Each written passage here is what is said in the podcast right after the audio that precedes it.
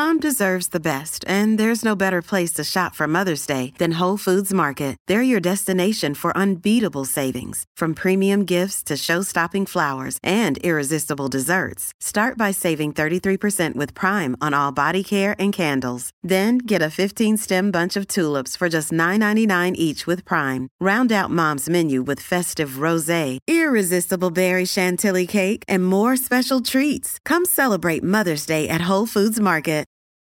Your brain needs support, and new OLLY Brainy Chews are a delightful way to take care of your cognitive health. Made with scientifically backed ingredients like Thai ginger, L-theanine, and caffeine, Brainy Chews support healthy brain function and help you find your focus, stay chill, or get energized. Be kind to your mind and get these nootropic chews at olly.com. That's O L L Y.com. These statements have not been evaluated by the Food and Drug Administration. This product is not intended to diagnose, treat, cure, or prevent any disease. Hello, everyone, and welcome to Not Just Cricket. I'm Mark Nicholas. During this series of podcasts, I speak to a glittering array of devotees, vanguards, and stars of the game that has played such a huge part in my life. The premise is to investigate the journey successfully taken by each of my guests, while hopefully unravelling a little of their soul too. My guest today is arguably the world's greatest contemporary batsman and captain of the team that represents more than a billion people, most of them cricket fans. It's said that he's a signpost for modern India, which may well be the case. He is, of course, Virat Kohli, and when we chatted, he was, like so many of us, in a lockdown of his own and still awaiting the birth of his first child. Virat, wonderful to see you, albeit uh, across the internet. Are you well? I'm good, Mark. Thank you. It's great to see you as well. Yeah, strange times. We hardly ever chat like this or have chatted like this before, but yeah, it's good to see you. There's a first time for everything and there's a beginning for everything. And what we want to do today is explore your story, which is a story of high achievement in a field that has such a massive audience, particularly in your own country. I'd like to start at the beginning and ask you, if you would, to paint a picture of your childhood. Well, my childhood was like any other kid in India, growing up, watching cricket. No one really played any professional cricket. It was just more fun and games, just playing with my friends in the park. But then, somewhere down the line, I figured out that I have a strong passion for something and a passion that needs to be followed. When you say somewhere along the line, do you mean while you were still very young or once you got into your early teen years? No, I was quite young. I mean, used to play with the senior guys in my neighborhood, tennis ball cricket on Sundays, and I was able to copy most of the shots that I saw cricketers play on TV. And there was a friend of mine who used to watch cricket and understand cricket properly, like he was a keen follower of the game. And he went ahead and told my father, listen, I think you need to enroll him into an academy. He can be very good at this sport and he can learn it properly. My father happened to see this academy in a certain part of Delhi, and that's where I first, at the age of eight, started practicing the basics of cricket. And I've been working with the same coach ever since. Obviously, the Indian team of the 90s really opened up my imagination of what could be done in this sport because it was so much more different to anything else that I'd seen before, anything that anyone had seen at the time. And it just it just installed a lot of faith, a lot of belief in me that you know magical things can be done. That if an individual decides or believes that something special can be done, it can be achieved. So that's where the spark started. And from then on, this dream of mine of wanting to play for the country really started. When you began to unravel cricket, what did it feel like? I felt like I was just having the time of my life. Because, you know, there's one thing that you can like something, one thing that you're passionate about something, but when you actually start realizing, listen, I actually can do this. And you know, that excitement starts unfolding in your whole being, and you know, you almost have butterflies in your stomach every time that you play, and something magical happens, and your body becomes warm with absolute happiness and, and just the pure joy of being able to do something that you always wanted to do. I remember when I started learning the sport and the first few professional games that I played, and when I was able to play like the most basic shots of cricket and get boundaries of it, I felt like, wow, this was literally something that I didn't feel like I could do till about 10, 12 months ago. And now I'm in this moment, living it, doing it, and it's a reality right now. So every day, just the pure joy of wanting to learn and the pure excitement of things unfolding one after the other just kept giving me more belief that this is the path I want to go in, and this is absolutely what I want to do in life and nothing else. We share a, an unhappy start to our lives in, in one area. I lost my father just before my 11th birthday, and he was the inspiration behind my cricket. And you lost your father when you were 18. I was fascinated by a quote from your mother, actually. Virat changed a bit that day. He matured cricket became very serious in his life and our lives. It was as if he was chasing his father's dream. Yeah, when I look back um, at that particular time now, it's probably the most impactful thing that happened to me at the time. You obviously go along in your cricket journey, but after a stage, you figure out is this something that I really want? And that incident really put things in a proper perspective for me because my father did work very hard in my initial days to make sure that you know I get the best cricket gear or I continue with my cricket practice. There's no problems in the enrollment fee in the academy, taking me to games here and there as well. So there was a lot of effort that went into it. And then from there on, it really made my belief even stronger that come what may, I'm definitely going to realize my dream to play at the highest level and represent my country. I think in my case, certainly, I found the loss of my father led to an immediate desire for independence. I found myself within weeks really of going back to school. I hated being told what to do. You know, I wanted to lead everything and I wanted to make my own decisions. Thanks. Does that make sense to you? It does. It does uh, in many ways. And I was always someone who took a lot of pride in wanting to be the guy that wins the game for my team and yeah that incident really solidified that part of me even further where i felt like if the situation is difficult i believe that i can find the strength to overcome that situation purely because of what i had faced from a personal point of view with the loss of my father. That toughness in you that obvious sense of the need for competition even confrontation do you think you can attribute that to him or to your mother in any way, or was it just somehow inbred in you in a way you can't explain? I don't think that I've picked it up from my parents as such. I think it's circumstantial, more or less, because I'm the third child in the house. Um, so I had to, I always had to sort of um, show my participation in a way, announce that I want to be part of a group. And I used to play with people who were seven, eight, 10 years elder to me. So to make a mark, I had to be competitive. And that's where I think this part of my personality started building up. Was that to make a mark in life or just in cricket? I mean, did you take your brother and sister on in things around the house or other sports? Well, I was always the guy who everyone understood that I have a lot of passion. I, I love this sport. A lot of the times I was made to field all day, and then when it was my turn to bat, everyone went home. And I was the guy picking up the stumps and the bat and the cricket balls and going back home and keeping this stuff safe. And then I would come back again on Sunday hoping that this time around it won't happen. So yeah, it was more to do with fighting your way through uh, these small little things. And then even at age group level, playing in Delhi, it's very competitive. I was not a part of a very big club, not a very renowned club. So I had to fight my way through the system, through my performances, through sheer number of runs that I scored to be able to be seen and to be able to be heard and really announce myself that you know i'm there i'm there for selection.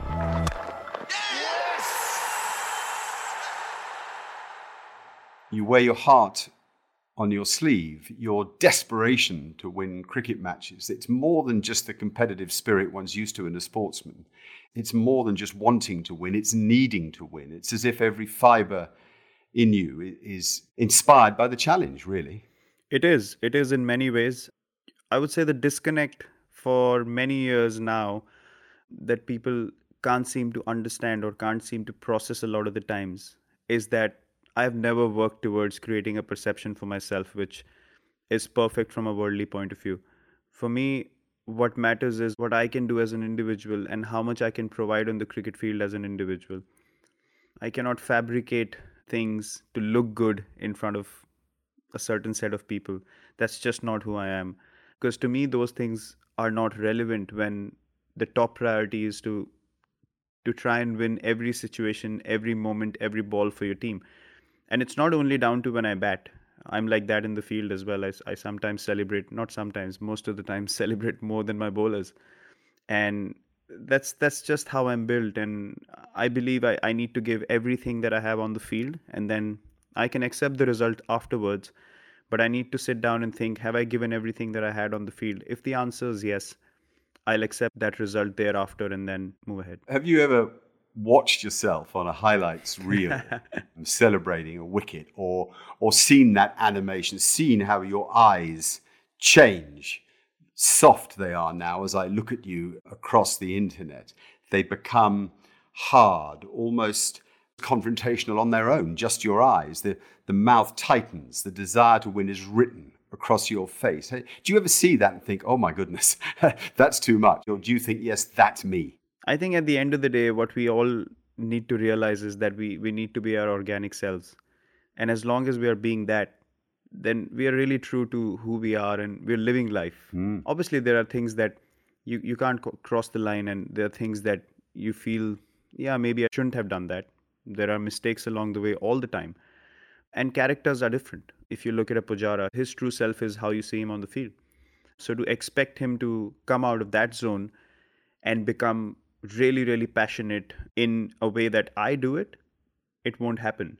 Similarly, for me to go into his mold completely would not be possible. So I think we all try and balance things out somewhere or the other. Um, understanding with maturity, with the more you play, mm. what are the things that cross the line, what are the things that don't, but still have the ability to keep being true to yourself. Because if you stop doing that, you're really not doing something which which comes naturally to you, and I don't think there's any satisfaction in that. Uh, can you define what playing for India means to you and what your ambition is for Indian cricket? Playing for India is absolutely uh, top priority for me. It's a chance for me to represent 1.3, 1.4 billion people. It's a chance for me to inspire people with what we do on the field, what I can do on the field as an individual. And that's my driving force today. If you look back at how this team of ours has gone through a transition and come to where we are in world cricket, there's a good reason behind that, that we are absolutely passionate to represent our country and represent in a way that it teaches competitiveness to people watching. It teaches people that you can compete, you can beat anyone anywhere in the world. And when you're getting on a plane to go play in foreign conditions, you're excited and not intimidated. And as long as we can instill that belief and that competitiveness in generations to come, then we've left this place much better than what we came into. Do you buy into the idea that you represent modern India, an India that has decided it'll no longer be submissive, it, will be a dominant force, particularly in the sport? Firstly, I think all humans are equal at every level. There's no reason why you can't be equal to someone else or you can't stand up to someone else in any environment. You know, on the field of play, there are many things that happen in moments where people are not watching. And those are the moments that really bring you together as a team and say, okay, the world doesn't know what's going on, but we do. And this is the direction we're going to go now. And we're going to stand together as a team. I think at the end of the day, when you're playing competitive sport, that's the mindset you have to be in. If you're going to go to a place and just accept defeat, I don't think that's an option at all. And you'd rather not play at the highest level if the mindset is that. Mm. Let's go to the mindset then. Uh, you clearly had a fabulous talent when you started playing, but you weren't satisfied with yourself. You felt you got caught having a good time too often and that your time in the game would be short. The story goes that in 2012 you picked up a bit of Novak Djokovic in terms of his discipline, his regime, his determination to fulfill his golden years. True or false?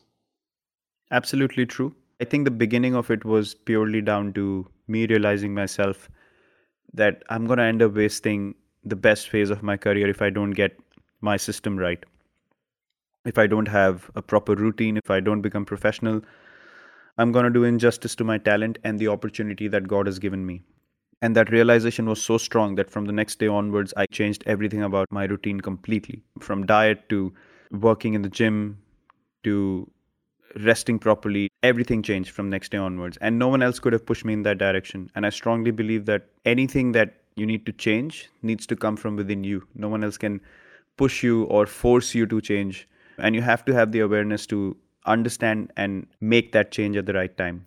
And thankfully, to me, that change happened in 2012. And from there on, when I saw the results on the field, I told myself I'm never going back to my old self because this is exactly who I want to be, and this is exactly what I should have done from day one. And with the dedication to the physical fitness, then, did that tighten the mind? It did. It made me mentally way stronger. It made me feel more comfortable about my own game because I felt like I don't really need to take risks at stages of the innings when it's not required. If the team needs quick runs, I can run six doubles and over, and I can do it for many overs in a row without taking any risks. So I was happy, I was relaxed, I was comfortable with my game. The boundaries and the sixes and all that followed. But I was never in a rush. I never felt like I was in a rush at all. And that was purely down to the physical work that I put in. I think it gave me a more overall dimension to my game, which might not have been the case back in the day. And probably would have compromised by taking too many risks and might not have been as consistent at all. Okay, just a short break for a word from our sponsors.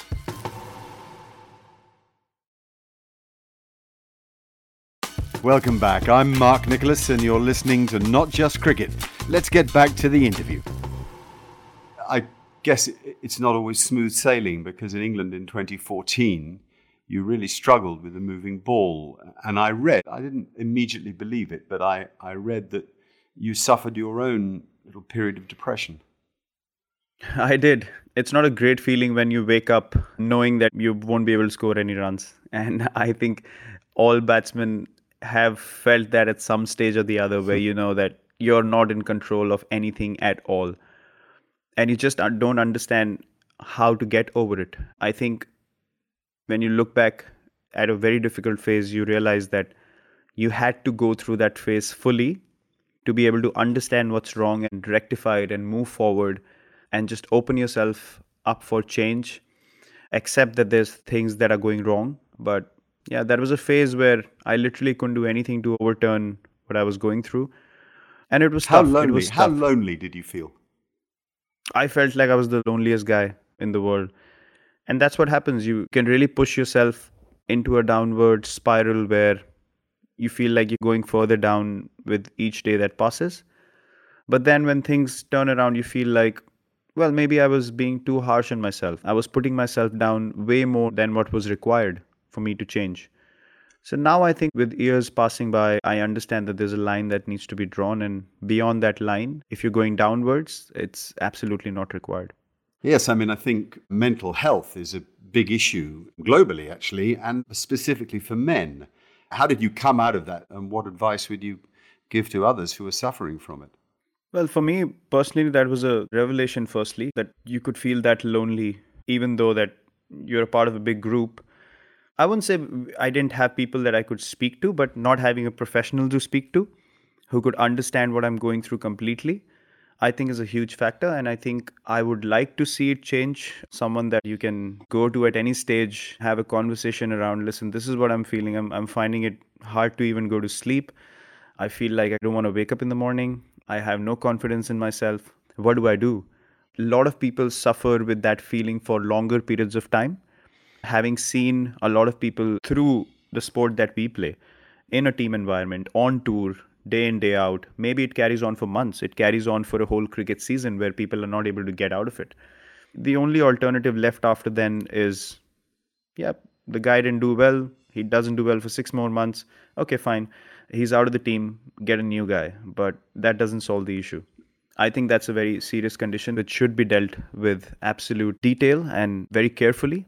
And I strongly feel a need for professional help there, to be very honest. Otherwise, you're just left to figure out things on your own. And, and more so as men, you're just expected to toughen up and say, mm. yeah, just get over it. Sometimes people are not able to. I heard that when you got back to India, you did speak to Sachin about the technical side of playing that style of bowling? I did have a, a chat to him about the mental side of things as well. And the thing that he told me was in cricket, what he experienced was if you're going through a strong negative feeling, if, if that's coming into your system regularly, it's best to let it pass. If you start fighting that feeling, it grows stronger. So that's the advice I took on board. And my mindset really opened up from then on. I want to now turn to the art of batting, something that I would say you've come as close to perfecting as any batsman I've seen. Sachin, I think I'm right in saying, called it the floating technique. Others call it zone, the whiteout. Do you have those innings, those periods where you're just right, just everything? You just walk to the middle, you take guard, and you're just, you are floating and you know, you just kind of know, you know, that all is well with the world. Yes, I've experienced those kind of innings quite a few times in my career. But I truly believe that you can get into that frame of mind every innings that you play in. Mm. If, as you I w- said, I wish you told right. me that 40 years ago. Sorry to interrupt you. yeah, what I've started to realize now is that sometimes we get too far ahead of ourselves. And once we are in that floating zone or in the zone, we start somewhere forgetting how we ended up getting into that zone. And for me, consistency is all about that. Consistency is all about remembering every innings that you play. If I don't remember the 30, 35 balls that I played in T20 cricket and what I did in different phases during that innings, I will not be able to repeat it at all. Then it's for me, it's just a fluke. But if I'm learning from every innings that I play, there's no good reason why I can't get into that frame of mind or into that zone if I'm being absolutely honest and non egoistic about going through the hard yards again and again. And that's something that I try to repeat every time that I play. I try to set up in a very similar manner. And invariably, I do end up feeling during pockets of every innings that I play that, yeah, this is my zone. I almost feel like you can hit every ball. For me to play with the intensity that I play with comes from the acceptance or the understanding that there's no limit to what you can do. I think somewhere, sometimes what we end up doing is we start thinking of too many norms when it comes to cricket. The law of averages, the averages take care of themselves, impactful performances, how many can you have? It doesn't make sense when someone has 10 impactful performances in a row. But I never feel like there's a limit to how much I can provide on the field, how much effort I can put on the field every game that I play if my life is designed in a way that I can afford to give 120% every game, and even if I play four games a week, I can do it. If I sit back and accept that it's not possible to do it four times out of four, then I've already surrendered before I can realize my own abilities. Have you watched the Netflix series Last Dance? the Michael have, Jordan yes. story with the Chicago Bulls. The expectation on Michael Jordan each time is immense. I don't think it's the right parallel with you in India and the expectation on you, but there is enormous expectation on you. How do you cope with it? Expectation is honestly a burden when you start thinking about it too much. In the past, I have thought of things that are not necessary because at the end of the day, the expectations are connected to what I can do on the field. So I need to be in the best frame of mind to be able to do my part on the field in the best way that I can. And I will do everything to prepare accordingly and not think of the expectations. If the expectations are met afterwards, great. If they're not, I still continue on my journey and try and do it one more time. And that's basically what you play for at the end of the day. You want to be in the challenge. I step onto the field every time now thinking or knowing that everyone is expecting me to do well. The opposition knows they want to get me out. I want to stay in because I know I can make a difference. And that's the fun of it. That's the challenge. It's whoever cracks first. And why would you not want to be in such an exciting position every time that you play that you have the privilege to test yourself every time that you play cricket? And that to me is an honor. It's actually a privilege to be in that position. And you actually feel grateful that you are part of these moments where stakes are so high and you have an opportunity as an individual to overcome your fears every time that you go out there to play and then you become a better human being i presume after every game let's come back to the art of batting how much of it is technical and how much of it is mental and how much is it preparation and visualization and tell us I think for me, it's 70% technical. I know a lot of people say that it's 80% mental. From a preparation point of view, yes, it is. When you're preparing for a game, you're not really thinking about whether my bat's coming down straight or not. You've already done 70% of that work since the time you start playing cricket. And from there on, 30% is left to, yes, I believe I have a good technique. And whatever's thrown at my way, I'm good enough to tackle it. If you don't have strong foundations in place, I don't think you can be mentally as strong because you still have doubts over your own game, firstly. And then you're really fighting against yourself at all times rather than thinking of what can I do in this situation. And then the rest is taken care of by your mind because your mind knows that you have put in the work and you're ready when you step onto the field. But from a mental point of view, I have a lot of conversations with my wife. Anushka and me have such great detailed conversations about the complexity of the mind and how it can pull you into negativity and what are the things that matter to put things into perspective. She's been a, a pillar of strength for me in that regard because she's herself is at a level where she's had to deal with a lot of that negativity and that mental strain herself. So she understands my situation, I understand her situation, and to be able to have a life partner that understands exactly what you're thinking, what you're feeling, what you're going through. I don't quite know if I would have had that clarity if she wasn't in my life. I, I do want to talk about Anushka. This relationship does mean everything to you. you. I see you around the world, and invariably you're together, and often you're alone together rather than in a group.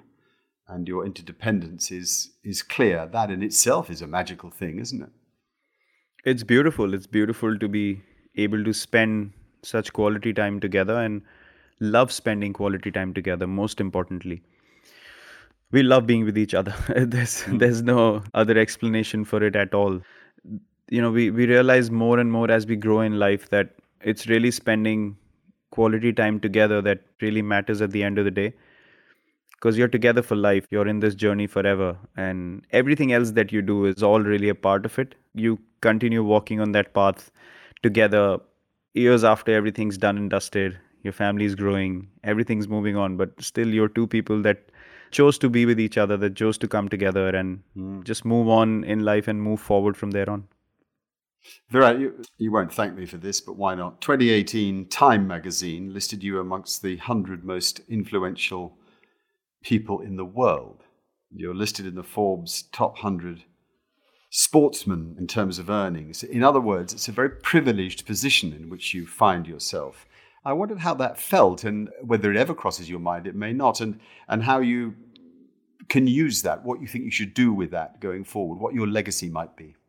This is one of the conversations that Anushka and myself have regularly it's her who actually put things very clearly for me to understand the position that I'm in and what I can provide to the society in general or to people through my position. I don't know what my legacy is going to be. If I can keep standing up for something that's right and keep standing up for things that should be done to improve whatever system I'm part of, I would like to be that guy helping a lot more people together. Both of us want to move forward in that direction. As you mentioned a few things, you know, we both couldn't have imagined that we'd be blessed with such a healthy life, privileges that we couldn't have imagined. Our goal in life will be to help others, to make a difference in society wherever we can, to reach out to people in a very organic way, and to improve lives as much as we can. This is exactly mm. the, hmm. the path we want to take. It's beyond you after a stage, and you should be able to give, give, and give. Virat, I'm, all I really want to do is say thank you, p- partly for today, but partly for being the cricketer you've been, um, because you've given so much pleasure. You're already in the pantheon um, of the players that have ever been, and certainly in the top 10 I've ever seen, um, if not higher up the list than that. I can only see you improving. So it's been fascinating to talk. Thank you so much for your time. Uh, it's been a pleasure. Thank you, Mark. It's always nice to talk to you, and uh, thank you for such an insightful. Uh, I've hardly ever had a, a conversation like this before, so it's really refreshing. Well, it's riveting to hear Virat so candid. A special thanks to him for his time, energy, and insight. especially, of course, as we're now in the thick of a Test match series that clearly has his juices flowing. Next week, we have Eddie Jones all to ourselves, and we delve deep into the mind of the man from Oz, whose wife is Japanese, who coached the South Africans, but whose ambitions nowadays, of course, are with the England rugby team. Subscribe to Not Just Cricket on this feed or on any other platform where you find your podcasts and expect new episodes every Thursday. This is a Message Heard production by the brilliant Eva Krisiak, and the music is composed by Matt Huxley. Bye bye for now.